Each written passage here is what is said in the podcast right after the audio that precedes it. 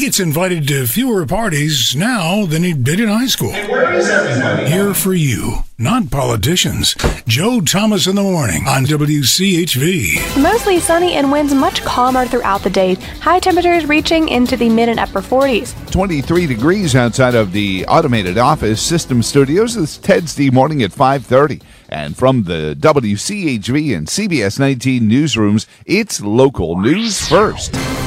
With U.S. Congresswoman Abigail Spanberger announcing that she won't run for re-election to focus on her bid for governor, it has started quite a hot battle for the Democratic Party nomination for the seat that she's represented for two terms. Now in the race is county supervisor from Prince William County, Margaret Angela Franklin, who has announced that she will join a crowded field that includes Yvonne Vindman as well as Virginia delegate Briana Sewell. There are six Republicans seeking that nomination Derrick Anderson, Cameron Hamilton, William Moore, Jonathan Myers, Shaliek Tarpley, and Terris Todd. The primary elections for this race will be in June of 2024.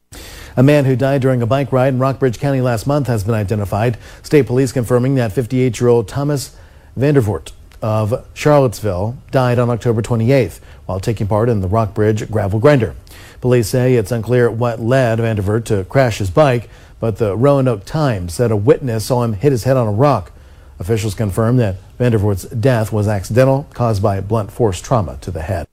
As soon as we've finished being afraid of Chinese bats, now apparently vampire bats are back. Right now, vampire bats are found in Mexico, Central, and South America. But Virginia Tech researchers say they continue to move northward because of climate change. In a little more than two decades, they could make the U.S. their home, mostly in more stable, temperate climates. Vampire bats are a bit different from bats we see here. In addition to flying, they can also crawl and run. They're also a known carrier of rabies. A boil water advisory is in effect for multiple streets in the area of Spring Hill Road in Ruckersville after a water main broke late Monday night. From the CBS 19 newsroom, I'm Bo Sanks. And here at the Automated Office System Studios, 22 degrees with the Bloomberg Money Minute, Fox News, your CBS 19 Weather Authority forecast, and more of the Joe Thomas in the Morning program coming up on the station, hoping you can help us bring Christmas to thousands of area kids with Toy Lift charities. We'll be live from the Fashion Square Mall Friday morning, but you can help right now by clicking the Toy Lift link on the menu bar at WCHV.com.